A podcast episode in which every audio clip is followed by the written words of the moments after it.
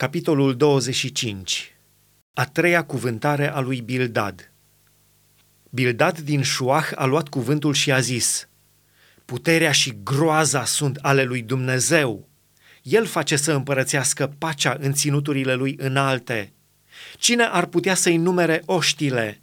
Și peste cine nu răsare lumina lui? Cum ar putea omul să fie fără vină înaintea lui Dumnezeu? Cum ar putea cel născut din femeie să fie curat?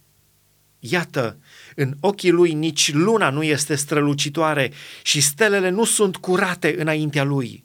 Cu cât mai puțin omul care nu este decât un vierme, fiul omului care nu este decât un viermușor.